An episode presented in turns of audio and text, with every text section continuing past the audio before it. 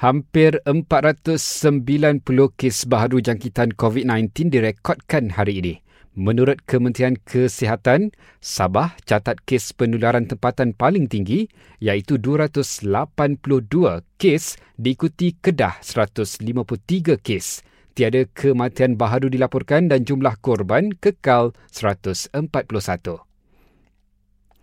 Kerajaan Selangor akan memperincikan butiran PKPB yang akan dilaksanakan di Kelang bermula Jumaat ini. Menteri Besarnya berkata ia akan diumumkan selepas satu mesyuarat dengan MKN.